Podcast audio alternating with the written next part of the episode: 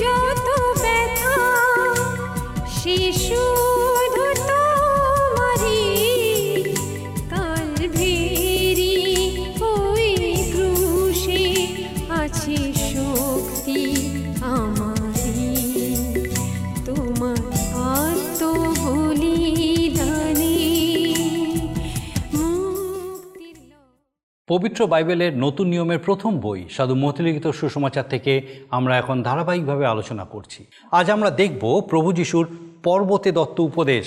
আগেই আমরা জেনেছি যে এই উপদেশ প্রভু যিশু মূলত তার শিষ্যদের উদ্দেশ্যে দিয়েছেন। তাহলেও এটি প্রত্যেক বিশ্বাসীর কাছে খুবই আকর্ষণীয়। বিভিন্নভাবে আমরা এই উপদেশসমূহ বোঝার চেষ্টা করতে পারি। প্রথমত, এটা হলো শিষ্যদের জন্য নীতিগত নিয়মাবলী এবং খ্রিস্ট বিশ্বাসীদের জন্য আচরণের মান। দ্বিতীয়ত, এই উপদেশমালা স্বর্গীয় মান বা ভ্যালিউ যা প্রধানত অনন্তকাল স্থায়ী এবং জাগতিক মান বা ভ্যালিউ যা প্রধানত স্বল্পকাল স্থায়ী তার তুলনামূলক বৈসাদৃশ্য প্রকাশ করে। তৃতীয়ত, এই উপদেশমালা ফরিসিদের মতো ধর্মীয় নেতাদের লোক দেখানো বিশ্বাস এবং খ্রিস্ট যেরকম চান, সেই প্রকৃত বিশ্বাসের তুলনামূলক বৈসাদৃশ্য প্রকাশ করে। চতুর্থত, এই উপদেশমালা পুরাতন নিয়মে বর্ণিত প্রত্যাশাসমূহ কীভাবে নতুন রাজ্যে পরিপূর্ণতা লাভ করবে তা দেখায়।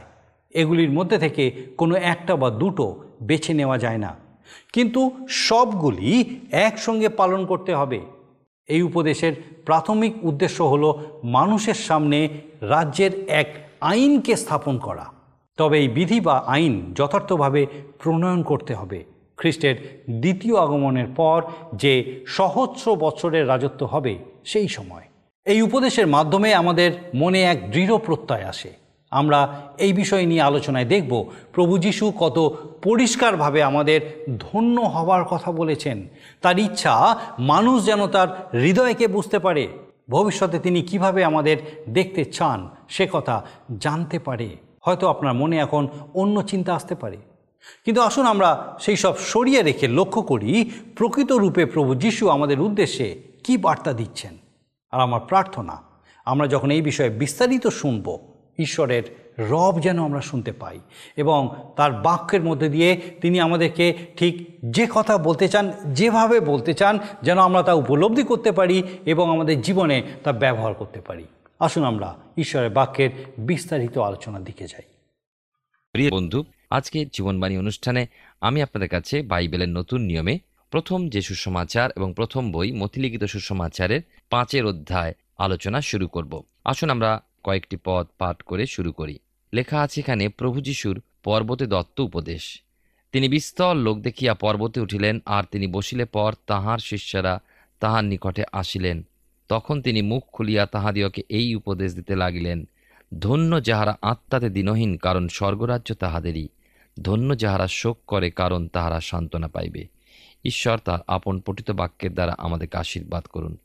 বর্তমান দিনগুলোতে আমরা মতিলিখিত সুষমাচার পাঠ ও ধ্যান করার সময় বিশেষভাবে প্রভু যিশুর পর্বতদত্ত উপদেশ সম্পর্কে মনোনিবেশ করছি।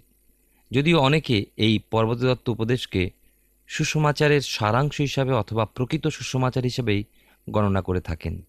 তবু একথা স্বীকার করতেই হয় যে এই উপদেশাবলী শুধুমাত্র নীতি সম্বন্ধীয় এতে সক্রিয়তা বা গতিপ্রদায়ক বল সম্বন্ধীয় কথা পাওয়া যায় না। আর খ্রিস্টীয় সুসমাচার বিষয়ক কথা খ্রিস্টের মৃত্যু ও পুনরুত্থান এর মাধ্যমে উপলব্ধিও করা যায় না। সে বিষয়ে এতে নিহিত নেই। কিন্তু যদি খ্রিস্টের মৃত্যু ও পুনরুত্থানের বিষয়ে আপনি জানেন উপলব্ধি করেন, তবে আপনার সেই উপলব্ধিতে এই পর্বতদত্ত উপদেশ সহায়ক হবে। এতে কোনো সন্দেহ নেই। আমাদের অন্তরে বাসকারী পবিত্র আত্মার পরাক্রমে জীবনযাপন পর্বতদত্ত উপদেশের মধ্যবর্তী একটা সত্য নয়, কিন্তু তারও অধিক।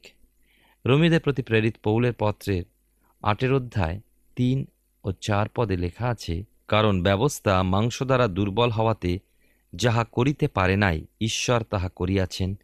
নিজ পুত্রের পাপময় মাংসের সাদৃশ্যে এবং পাপার্থক বলিরূপে পাঠাইয়া দিয়া মাংসে পাপের দণ্ডাজ্ঞা করিয়াছেন, যেন আমরা যাহারা মাংসের বশে নয়, কিন্তু আত্মার বশে চলিতেছি, ব্যবস্থার ধর্মবিধি সেই আমাদিগেতে সিদ্ধ হয়। পর্বদত্ত উপদেশের মধ্যে আপনি সেই শিক্ষা পাবেন না। আমরা দেখি যে ঈশ্বরের সেবাকার্যের পবিত্র আত্মার সেবাকার্যের কিছু সেখানে নেই। রয়েছে শুধু এক উচ্চমানের নৈতিকতা এবং অভ্যাস অনুশীলন। এগুলো খ্রিস্টীয় জীবনযাত্রার কিন্তু বিরোধী নয়। এর মাধ্যমে খ্রিস্টের অন্তরকে জানা যায়। আর এও জানা যায় যে খ্রিস্টানের মধ্যেও এমন অন্তর থাকা চাই, থাকা উচিত। প্রত্যেক খ্রিস্টানের আত্মিক জীবনযাত্রার জন্য এই সমস্ত নীতি প্রকৃতই লাভজনক। কিন্তু খ্রিস্ট বিশ্বাসী তার নিজস্ব বল শক্তিতে এগুলোকে অনুসরণ কখনো করতে পারবে না। তাকে এইভাবে জীবনযাপন করতে হলে অনুসন্ধান করতে হবে আরও কোনো পরাক্রমী শক্তির আরও পরিষ্কারভাবে বলতে গেলে বলতে হয় যে এই পর্বতে দত্ত উপদেশে রয়েছে দীপ্তি, আলোর সমারোহ। কিন্তু আলোর উৎস এই উপদেশে নেই। সেই উৎস বা আলোর সেই উৎপাদককে অনুসন্ধান করতে হবে কেননা এতে সেই উৎসের সন্ধান পাওয়া যায় না। আলো এবং আলোর উৎস উভয়ই গুরুত্বপূর্ণ। কিন্তু সেই উৎস রয়েছে খ্রিস্টেতে। পর্বতদত্ত উপদেশের প্রাথমিক যে উদ্দেশ্য তা হল মানুষের সামনে রাজ্যের ব্যবস্থা বা আইনকে স্থাপন করা। মতিলিখিত সুষমাচারে আমরা সেই রাজার বিষয়ে জানতে পাই, যিনি নিজেকে উপস্থিত করতে চলেছেন। জোন বাপ্তাইজক তাঁর অগ্রদূত। রাজা শিষ্যদেরকে নিজের অনুসরণকারী রূপে আহ্বান জানালেন। আর এখন তিনি রাজ্যের আইন কানুনগুলো উচ্চারণ করছেন, বিবৃতি দিচ্ছেন রাজ্যের নিয়মগুলোর। এলো রাজার স্বীয় উদ্দেশ্য, কার্যসূচি ও শান্তিরাজের সেই মঞ্চ। এই সেই বিধি বা সংবিধান, এই হবে আগামী সহস্রবর্ষীয় রাজত্বের পৃথিবীর আইন। আর তখনই ঘটবে এতদিনের প্রত্যাশার সফলতা। খ্রিস্ট যিশু এই পৃথিবীর উপরে সেই সময় রাজত্ব করবেন এবং করবেন এক সত্তা হিসাবে। তার সমস্ত বাক্য প্রতিজ্ঞা যা তৎকালীন ঘটনা হিসেবে ঘটবে, সে সকলে তিনি অবশ্যই ঘটাবেন। কর্তৃত্ব করার যার অধিকার, তিনি যখন শাসনাধিকার গ্রহণ করবেন সেই সময় এই পর্বদত্ত উপদেশ প্রবর্তিত থাকবে, প্রচলিত থাকবে। আজকের দিনে খ্রিস্ট যিশুকে ঈশ্বর হিসাবে মান্যকারীগণ এই কথা তুচ্ছ করবে। খ্রিস্টীয় ঈশ্বর ভক্তগণ ঈশ্বরের আদেশগুলো অন্বেষণ করবে এবং তা পবিত্র আত্মার শক্তির মাধ্যমে মান্য করবে। এই প্রতিবাদকারী বিরোধী জগতে বলপূর্বক পর্বতদত্ত উপদেশকে বলবৎ করার চেষ্টা নিষ্ফল। শুধুমাত্র ঈশ্বরের অনুগ্রহে সুষমাচার মানুষকে খ্রিস্টের আজ্ঞাবহ হতে সহায়তা করে এবং এই সুষমাচার আজ্ঞাবহতারই উদ্দেশ্যে। মানুষের হৃদয় দৃঢ় প্রত্যয় আনার প্রয়োজনীয়তায় এই পর্বতদত্ত উপদেশ প্রচারিত। এর দ্বারা মানুষ নিজেকে পাপী, অপরাধী হিসাবে বুঝতে সমর্থ হয়। আর এও প্রকাশিত হয় যে ধার্মিক কেউ নেই, একজনও নয়। আর ফলে ঈশ্বরের মহিমা হতে সকলেই পতিত হয়েছে। পরদত্ত উপদেশের নীতিগুলোকে লক্ষ্য করে খ্রিস্ট বিশ্বাসী অন্যান্য শাস্ত্রের আলোয় বিচার করে দেখে। তার ফলে এক প্রশস্ত দৃষ্টিভঙ্গিতে খ্রিস্টের মনকে বোধগম্য করতে সে সক্ষম হয়। গালাতীয়দের প্রতি প্রেরিত পৌলের পত্রে পাই দুয়ের অধ্যায় ষোলো পদে, ব্যবস্থার কার্য হেতু নয়, কেবল যীশুখ্রিস্টের বিশ্বাস দ্বারা মানুষ ধার্মিক গণিত হয়। সেজন্য আমরাও খ্রিস্ট যিশুতে বিশ্বাসী হয়েছি, যেন ব্যবস্থার কার্য হেতু নয় কিন্তু খ্রিস্টে বিশ্বাস হেতু ধার্মিক গণিত হই। কারণ ব্যবস্থার কার্য হেতু কোনো মর্ত ধার্মিক গণিত হবে না। তাহলে এর দ্বারা অবশ্যই বুঝতে পারা যায় যে পর্বতদত্ত উপদেশ আরও কতই না কঠিন ধার্মিক গণিত হওয়া। এ বিষয়ে সুনিশ্চিত হওয়া যায় যে মতিলিখিত সুষমাচার পর্বতে দত্ত উপদেশের বিবরণ খ্রিস্টীয় সংবাদের এক কাঠামো। একে এইভাবে আমরা ভাগ করে ফেলতে পারি। প্রথম হচ্ছে, প্রথম ভাগের মধ্যে দেখি মথিলিখিত সুসমাচারে পাঁচের অধ্যায় পর্বতদত্ত উপদেশের এক থেকে ষোলো পদের মধ্যে তার নিজের সঙ্গে স্বর্গরাজ্যের প্রজাগণের যে সম্পর্ক সেই বিষয় রয়েছে। দ্বিতীয় ভাগে সতেরো পদ থেকে আটচল্লিশ পদের মধ্যে ব্যবস্থার সঙ্গে স্বর্গরাজ্যের প্রজাগণের সম্পর্ক। ব্যবস্থা বা ঈশ্বরের নিয়মের কথা বলছি। তৃতীয় ভাগে রয়েছে মতি তার ছয়ের অধ্যায় ঈশ্বরের সঙ্গে স্বর্গরাজ্যের প্রজাগণের সম্পর্ক। চতুর্থ ভাগে মতিলিখিত সুসমাচারের সাতের অধ্যায় অন্যান্যদের সঙ্গে স্বর্গরাজ্যের সন্তানগণের সম্পর্ক। পর্বতদত্ত উপদেশে স্বর্গীয় সুখের বিষয় উল্লেখ করেছে। সেই স্বর্গীয় চরম সুখের অধিকারীরাই রাজ্যের প্রজাগণ হিসেবে বিবৃত। আর একটা বিষয় লক্ষণীয়, যে প্রভু যীশু এই উপদেশ জনতার উদ্দেশ্য নয়, কিন্তু তার শিষ্যদের উদ্দেশ্যেই দিয়েছেন, যারা ইতিমধ্যেই তাঁরই হয়ে উঠেছিল। এখন আমরা প্রথম ভাগের বিষয় লক্ষ্য করি। আসুন, অর্থাৎ মতিলিখিত সুষমাচারের পাঁচের অধ্যায় এক থেকে ষোলো পদ। এই অংশে এক এবং দুই পদে দেখি প্রভু যীশু এই পর্বতীয় উপদেশ শিষ্যদের উদ্দেশ্যে প্রদান করেছিলেন। জনতাকে ও তাদের প্রয়োজনকে তিনি দেখেছিলেন বটে। অতএব এ কথা স্বীকার্য যে তিনি শিষ্যদেরকে দিলেও পরোক্ষভাবে জনতাকে এই উপদেশ জানিয়েছিলেন। রাজ্য যখন প্রকৃতরূপে স্থগিত হয়ে রয়েছে, তখন এর বর্তমান অবস্থা এমন এক স্থানে রয়েছে যেখানে বীজ বপন করা হয়েছে এবং সেই বীজ হলো ঈশ্বরের বাক্য। এই জগতে আমাদের কাজ হলো বীজ বপন করা। আর সেই দিন আগত যখন খ্রিস্ট যিশু এই জগতে তাঁর রাজ্য প্রতিষ্ঠা করবেন। মতিলিখিত সুসমাচারের পাঁচের অধ্যায় তিন পদে লেখা আছে, ধন্য যাহারা আত্মাদের দিনহীন, কারণ স্বর্গরাজ্য তাহাদেরই। এখানে বলা হয়েছে আত্মাদের দিন ব্যক্তিরাই স্বর্গরাজ্যের অধিকারী হবে। একথা বলা হয়নি যে কীভাবে আত্মায় দিনহীন হওয়া যায়, বরং বলা হয়েছে যে আত্মাতে দিনহীনভাবে প্রস্তুত ব্যক্তিরাই স্বর্গসুখের অধিকারী হবে। এখানে বারোটি পদের মধ্যে প্রভু যীশু এই ধন্য শব্দটা নয় বার উল্লেখ করেছেন। একইভাবে গীতসংগীতা পুস্তকটিও ধন্য কথাতে শুরু হয়েছে। মসির বিধান বা ব্যবস্থার অভিশাপগুলোর মধ্যে এর পার্থক্য আমরা দেখতে পাই। আপনার নিশ্চয়ই স্মরণে আছে যে জিওসিওকে বলা হয়েছিল, ইসরায়েল সন্তানগণ জর্দনের জলের ধারে উপস্থিত হোক। তারা জর্দন নদী অতিক্রমের পর তাদেরকে গরিসিম পর্বতের উপরে দাঁড়িয়ে লোকেদেরকে আশীর্বাদের জন্য বলা হয়েছিল। তখন এবল পর্বতের থেকে অভিশাপগুলো এলো। পর্বতের উপরে দত্ত উপদেশ হতে আশীর্বাদ, এবল পর্বত হতে আগত অভিশাপগুলোর সঙ্গে তুলনা করা যেতে পারে। আর তা গরিসীম হতে আগত আশীর্বাদকে অতিক্রম করে যায়। কারণ খ্রিস্ট যিশু একাকী, সেই সকল আশীর্বাদের অধিকারী। আজ আমাদের সময় একমাত্র পরিত্রাণ বা উদ্ধারপ্রাপ্ত ব্যক্তি তার আত্মার অভাব বুঝতে সমর্থ হয়। ধন্য যাহারা আত্মাতে দীনহীন। এ হলো আত্মার দীনতা, আত্মিক দৈনতা। পর্বতের উপরে দত্ত উপদেশ, মানুষকে আত্মাতে যে দীনতা তা অনুভব করানোর পরিবর্তে আরও গর্বিত করে তোলে। তার গর্ব কি? তার গর্ব হলো পর্বতে দত্ত উপদেশ হলো তার ধর্ম। আর ওই ব্যক্তি তখন নিজেকে এবং অপরকে বোঝাবার চেষ্টা করে যে তারা তা মান্য করে চলছে। কিন্তু আদৌ কিন্তু তা সে পারে না। একমাত্র ঈশ্বরই পারেন আমাদের তার অনুগ্রহে তা জানিয়ে দিতে। প্রভু যীশু তার পর্বতীয় উপদেশে শিষ্যদেরকে একথা বলেননি যে কীভাবে স্বর্গরাজ্যের নাগরিক হওয়া যায়। কারণ তারা তো ইতিমধ্যেই নাগরিক হয়েছিলেন। বিশ্বাসী, আমরা আজ প্রকৃতই আত্মাতে দিনহীন। আত্মিকভাবে দেউলিয়া বটে। কিন্তু আমাদের এমন কিছু দেবার আছে যা স্বর্ণ ও রৌপ্য হতেও মূল্যবান। প্রেরিত পৌল এ বিষয়টি করিন্থীয়দের প্রতি দ্বিতীয় পত্রে ছয় অধ্যায় দশ পদে এইভাবে ব্যক্ত করেছেন, দুঃখিতের ন্যায় কিন্তু সর্বদা আনন্দিত, দিনহীনের ন্যায় কিন্তু অনেকের ধনদাতা। আমাদের যেন কিছুই নাই, অথচ আমরা সর্বাধিকারী। অর্থাৎ এই যে দিনহীনের ন্যায় কিন্তু অনেকের ধনদাতা, এই বিষয়টা আমাদের প্রত্যেকের আত্মিক ধনে ধনবান হয়ে অপরকে ধন বিতরণ করাকে বোঝায়। যারা আত্মিকভাবে অভাবগ্রস্ত, তাদেরকে ধনের সন্ধান দিতে হবে। যারা খ্রিস্টতে থাকে তাদের মধ্যে এই দৈনের মধ্যে ধনবানের চিহ্ন থাকতে হবে। এরপরে আমরা দেখি, সেই চরম স্বর্গীয় সুখের আমরা বর্ণনা পাই চার পদে। লেখা আছে, ধন্য যাহারা শোক করে কারণ তাহারা সান্ত্বনা পাইবে। শোকার্তরা ধন্য কারণ তারা সান্ত্বনার অধিকারী হবে। এই প্রসঙ্গে আমরা আসুন সফনীয় ভাববাদী পুস্তকে তিনের অধ্যায় বারো পদে দেখি, যেখানে রয়েছে, আর আমি তোমার মধ্যে দিন দুঃখী এক জাতিকে অবশিষ্ট রাখিব, তারা সদাপ্রভুর নামে স্মরণ লইবে। আত্মাতে দিনহীন ব্যক্তিরা শোকার্ত বা দুঃখিতের ন্যায়, কিন্তু তারা ঈশ্বরের সান্ত্বনা প্রাপ্ত হয়ে আনন্দিত হবে। কারণ তারা শোকার্ত হয়ে ঈশ্বরের স্মরণ নেবে, ঈশ্বরের আশ্রয়ে লুকাবে।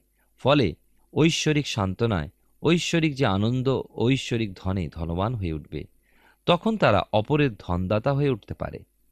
বাইবেলে পুরাতন নিয়মে মিখাভাববাদী পুস্তকে সাতের অধ্যায় পাঠ করলে বুঝতে পারবেন তিনি সেইরূপ শোককারী ব্যক্তি হয়ে সান্ত্বনা প্রাপ্ত হয়েছিলেন। পাঁচের অধ্যায়, পাঁচ পদে মৃদুশীল, নম্র চিত্ত ব্যক্তিগণ হবে দেশের অধিকারী। এই প্রসঙ্গে আমরা একটু দেখি বাইবেলে পুরাতন নিয়মে গীত সঙ্গীতা সাঁত্রিশের অধ্যায়, এগারো পদ। লেখা আছে, কিন্তু মৃদুশীলেরা দেশের অধিকারী হইবে এবং শান্তির বাহুল্যে আমোদ করিবে। বিনম্র, মৃদুশীল ব্যক্তিরা আজকের দিনে আমাদের বাসস্থান এই জগতের অধিকারী হবে না।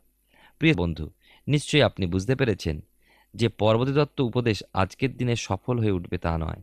আগামী দিনে যখন প্রভু যিশু এ পৃথিবীতে সহস্র বৎসর আয়ত্ত করবেন, সেই দিনে আজকের বিনম্র ও মৃদুশীল ব্যক্তিরা আগামী রাজ্যের উত্তরাধিকারী হবে। কীভাবে আপনি মৃদুশীল হবেন? আমাদের প্রভু যিশু ছিলেন মৃদুশীল ও বিনম্র, আর তিনি সমস্ত কিছুরই অধিকারী হলেন, আর আমরাও ঈশ্বরের দায়াত, খ্রিস্ট যিশুর সহ দায়াত আমাদেরকে বলা হয়েছে যে আত্মার ফল হলো প্রেম, আনন্দ, শান্তি, দীর্ঘ সহিষ্ণুতা, মাধুর্য মঙ্গলভাব বিশ্বস্তা মৃদুতা ও ইন্দ্রিয় দমন। একমাত্র ঈশ্বরের আত্মা আপনাকে ভগ্ন, চূর্ণ করে, বিনম্র করে তুলতে পারেন। আপনি যদি আপনার স্বীয় প্রচেষ্টায় বা নিজের চেষ্টায় নম্রতার উৎপাদন করতে সমর্থ হন, তবে আপনি গর্ব অনুভব করবেন। তাই নয় কি? আর তখন নম্রতা নম্রতা থাকবে না, হবে অহংকার বা আমিত্ব।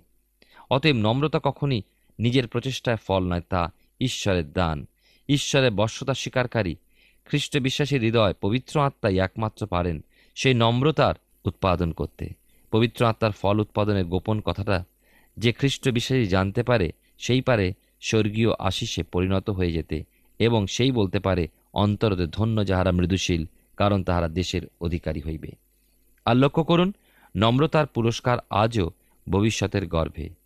করিন্থীয়দের প্রতি প্রেরিত পৌলের প্রথম পত্রে ছয়ের অধ্যায় দুই পদ পড়ে দেখুন। সেখানে তিনি করিন্থীয় বিশ্বাসী বর্গকে জিজ্ঞাসা করছেন, তোমরা কি জানো না যে পবিত্রগণ জগতের বিচার করিবেন? চরম স্বর্গীয় সুখ ঈশ্বরের সন্তানদের উপলব্ধিতে ইচ্ছাপ্রসূত লক্ষ্যগুলি নিয়ে আসে। কিন্তু সেই সন্তানেরা নিজ নিজ ক্ষমতায় তা পূর্ণ করতে পারে না। পবিত্র আত্মার শক্তি খ্রিস্টের ক্রুশের দর্শন, ঈশ্বরের সান্নিধ্যই পারে সেই পূর্ণতায় তাদের পৌঁছে দিতে। এরপরে ছয় পদে বলা হয়েছে আরও একটা সুখের বিষয়। এখানে বলা হয়েছে যে মানুষের জাগতিক প্রকৃতিতে কি দেখেন? প্রিয় বন্ধু, সে কি ধার্মিকতার জন্য ক্ষুধার্ত, তৃষিত হয়? এখানে বলা হয়েছে, ধন্য যারা ধার্মিকতার জন্য ক্ষুধিত, তৃষিত, কারণ তাহারা পরিতৃপ্ত হইবে। করিন্থদের প্রতি প্রেরিত পৌলের প্রথম পত্রে দুয়ের অধ্যায় চোদ্দ পদে লেখা আছে, কিন্তু প্রাণিক মনুষ্য ঈশ্বরের আত্মার বিষয়গুলো গ্রহণ করে না। কেন তাহার কাছে সে সকল মূর্খতা, আর সে সকল সে জানিতে পারে না কারণ তাহা আত্মিকভাবে বিচারিত হয়। প্রাণিক মনুষ্য আত্মিক মনুষ্যের কাছে এক পার্থক্য প্রদর্শন করে। আত্মিক মনুষ্য বলতে সেই মানুষকে বোঝায়, যার মধ্যে খ্রিস্টই তার ধার্মিকতা হিসাবে প্রকাশিত হন।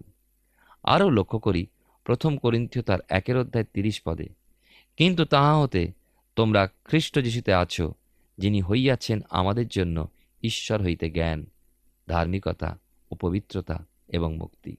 সাত পদে লেখা আছে, ধন্য যাহারা দয়াশীল, কারণ তাহারা দয়া পাইবে।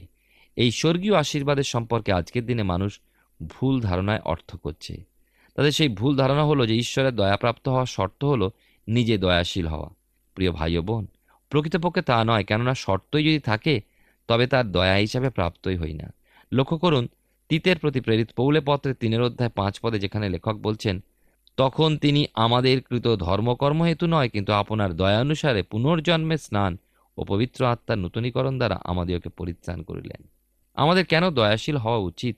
কারণ আমরা দয়া পেয়েছি, আমরা অনুগ্রহ প্রাপ্ত হয়েছি।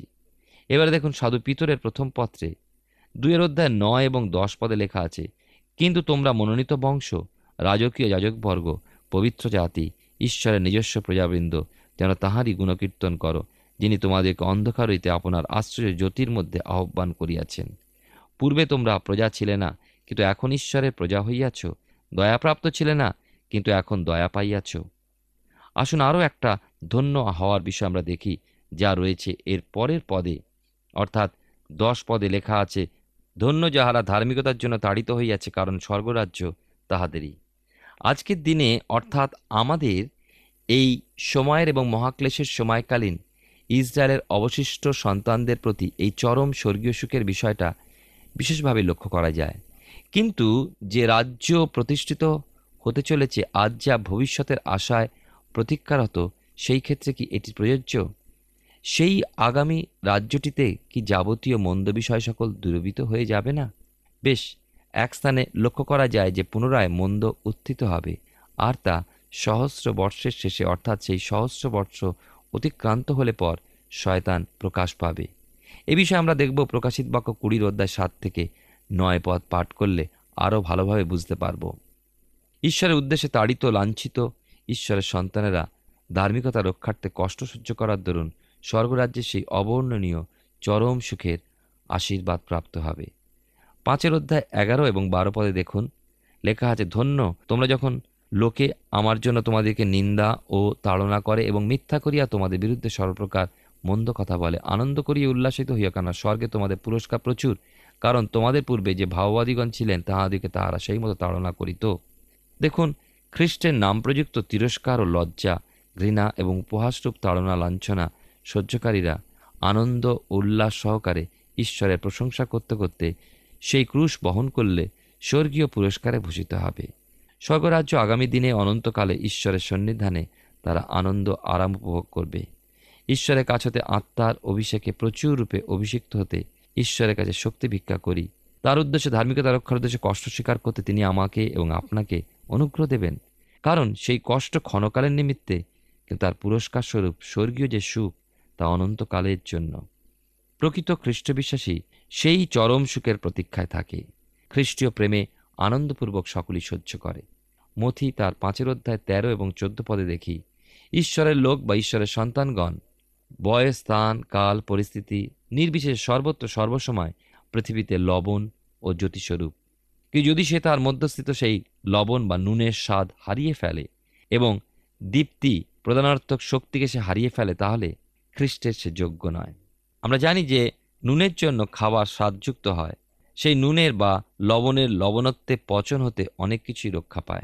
এবং জ্যোতি অথবা দীপ্তি তেমনি অন্ধকার দুর্বৃত করে এবং অন্ধকারে স্থিত বিষয়কে আলোতে প্রকাশিত করে।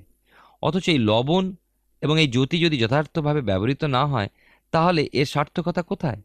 ঈশ্বরের লোকদের মধ্যে এই দুটি গুণের সমন্বয় যদি না থাকে, তাহলে তারা সৎ ব্যবহৃত না হওয়ার ফলে নাশের যোগ্য। অতএব আসুন, আমরা যথার্থই যেন ব্যবহৃত হই। প্রভু যীশু সেই কথাই বলেছেন, ঈশ্বর আপনার জীবনে আশীর্বাদ করুন, যেন আমরা ঈশ্বরের জন্য ব্যবহৃত হতে পারি। ঈশ্বর আপনার জীবনে মঙ্গল করুন। আমরা সাধু মতিলিখিত সুসমাচার থেকে ধারাবাহিকভাবে অধ্যয়ন করছি। আর আমার বিশ্বাস, ঈশ্বর তার জীবন্ত বাক্যের মধ্যে দিয়ে নিশ্চয়ই আপনার সঙ্গে কথা বলেছেন। স্বর্গীয় রাজ্যের নিবাসীদের জীবনে এই প্রকৃত ধার্মিকতার প্রদর্শন অবশ্যই থাকতে হবে। যা সেই ফরিসি সদ্যুকীদের মতো লোক দেখানো ধার্মিকতা নয়। আর এই ধার্মিকতা তখনই আমাদের জীবনে প্রকাশিত হওয়া সম্ভব যখন আমরা প্রভু যিশুর সুসমাচার স্থিত ঈশ্বরের ক্ষমতা এবং অনুগ্রহের দ্বারা পরিবর্তিত হই। এই ধার্মিকতা আমাদের আচার আচরণ, আশা আকাঙ্ক্ষা, উচ্চাশা এবং সকল সম্পর্কের মধ্যে দিয়ে খুব স্পষ্টভাবে প্রকাশিত হওয়া প্রয়োজন। প্রভু যিশু তাঁর নিজের সঙ্গে স্বর্গরাজ্যের প্রজাগণের যে সম্পর্ক তা ব্যক্ত করেছেন। ঈশ্বরের বাক্য বীজ স্বরূপ তা যখন মানুষের হৃদয়ে অঙ্কুরিত হয় এবং বৃদ্ধি লাভ করে, তখন ফল উৎপাদন করে। এই বীজ আমাদেরকেও বপন করতে হবে। ঈশ্বরের অনুগ্রহ থাকলে তবেই আমরা সঠিকভাবে তাকে অনুসরণ করতে পারি। নিজের চেষ্টায় তেমন কিছু ফল পাওয়া যায় না। প্রভু যিশুর এই মূল্যবান শিক্ষাগুলি আমার আপনার জীবনে অবশ্যই কার্যকারী হতে পারে। তবে আজকেই প্রভু যিশুর পর্বতে দত্ত উপদেশের আলোচনা শেষ নয়, আরও অনেকটা অংশ বাকি আছে এবং আমরা আগামী দিনেও এই বিষয়ে আলোচনা করব। প্রার্থনা করি যেন ঈশ্বর আপনার জীবনে মঙ্গল করেন, আশীর্বাদ করেন এবং এই যে বিষয় আপনি জানবেন, শিখবেন, তা যেন আপনার জীবনে আপনি সঠিকভাবে ব্যবহার করতে পারেন। আসুন, প্রার্থনা করি। আর আমি চাইব এই সময় আপনিও আমার সঙ্গে প্রার্থনায় রত হন। স্বর্গীয় পিতা প্রভু, তোমার ধন্যবাদ, তোমার স্তুতির প্রশংসা, গৌরব করি, তোমার পবিত্র অনুগ্রহে এই মুহূর্ত পর্যন্ত আমাদের সঙ্গে সঙ্গে আছো। তোমার ধন্যবাদ, তোমার স্তুতির প্রশংসা করি প্রভু যে তোমার জীবন্ত অনুগ্রহে, তোমার দয়ায়, তোমার জীবন্ত বাক্যের সান্নিধ্যে আমাদের প্রত্যেককে উপস্থিত হওয়ার এই সুন্দর সুযোগ তুমি দিয়েছিলে।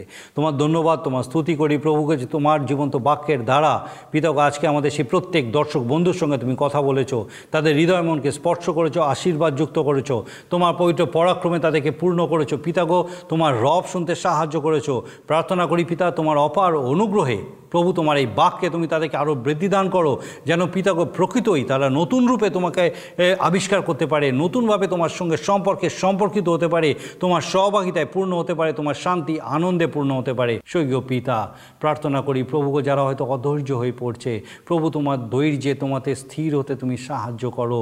স্বর্গীয় পিতা, হয়তো পারিপার্শ্বিক পরিস্থিতি তাদেরকে অধৈর্য করে তুলছে, ও প্রভু হতাশা, নিরাশার মধ্যে পিতাগো নিয়ে যাচ্ছে। প্রার্থনা করি তোমার স্বর্গীয় অনুগ্রহে তুমি তাদেরকে পূর্ণ করো এবং তোমাতে যে আশা, যে প্রত্যাশা পিতাগো সেই প্রত্যাশায় পূর্ণ করো, যেন প্রভুগ তোমার শান্তি, আনন্দে তারা পূর্ণ হতে পারে। স্বর্গীয় পিতা, তুমি তোমার দয়া অনুগ্রহে তাদের সহায় সহবর্তী হও। প্রার্থনা করি সে প্রত্যেক সন্তান সন্ততির জন্য ও প্রভু গো বাবা মা যাদের জন্য চিন্তিত হয়তো তাদের পড়াশোনায় মন নেই, বিপথে চলে যাচ্ছে, ও প্রভু সেই প্রত্যেক সন্তানকে স্পর্শ করো। তোমার পবিত্র অনুগ্রহে, তোমার মহাপরাক্রমে প্রভু তুমি তাদেরকে তোমাতে ফিরে আসতে সাহায্য করো। পরিবারে এক হতে সাহায্য করো। তোমার শান্তি আনন্দে একসঙ্গে তাদেরকে তোমাতে উল্লাস করতে সাহায্য করো। প্রভু, সেই প্রত্যেক সন্তানকে তুমি আশীর্বাদ যুক্ত করো। তোমার পবিত্র অনুগ্রহে পিতাগো তাদের সহায় সহবর্তী হও। সেই সঙ্গে পিতাগো, আরেকবার আমরা সেই প্রত্যেক দর্শক বন্ধুকে সে প্রত্যেক পরিবারকে, যারা তোমার জন্য সমর্পিত, প্রভু তাদেরকে রাখি। তোমার পবিত্র আত্মার সুরক্ষায় প্রত্যেককে সুরক্ষিত রাখো, সুস্থ, সবল রাখো, তোমাতে গৌরব করতে সাহায্য করো। তোমার যিশু নামে ভিক্ষা, দয়া করে শ্রবণ গ্রহণ করো। আমেন। ঈশ্বরের ধন্যবাদ দিই তার মহা অনুগ্রহে। তিনি আমাদেরকে এই সুযোগ দিয়েছিলেন যেন তার বাক্য থেকে নতুনভাবে আমরা তাকে জানতে পারি, চিনতে পারি, তার রব শুনতে পাই।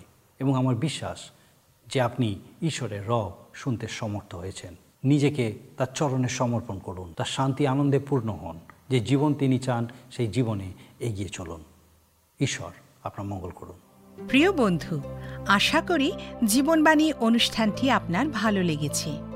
আর যদি ভালো লেগে থাকে, তাহলে অবশ্যই আমাদের একটা মিসড কল দিন। গত সপ্তাহের বিজয়ী দর্শক বন্ধুরা হলেন হাওড়া থেকে ঝুনু জানা এবং ত্রিপুরা থেকে নন্দলাল দাস। আমাদের মিসড কল দেবার নম্বরটি হল zero four four four nine zero eight one two nine zero আপনি প্রার্থনা ও আরও অধিক জানতে আগ্রহী হলে আমাদের সঙ্গে অবশ্যই ফোনের মাধ্যমে যোগাযোগ করতে পারেন।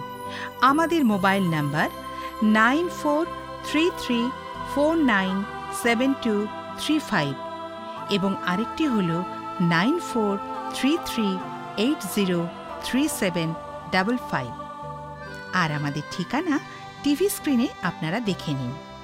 ধন্যবাদ। ভালো থাকুন। সুস্থ থাকুন।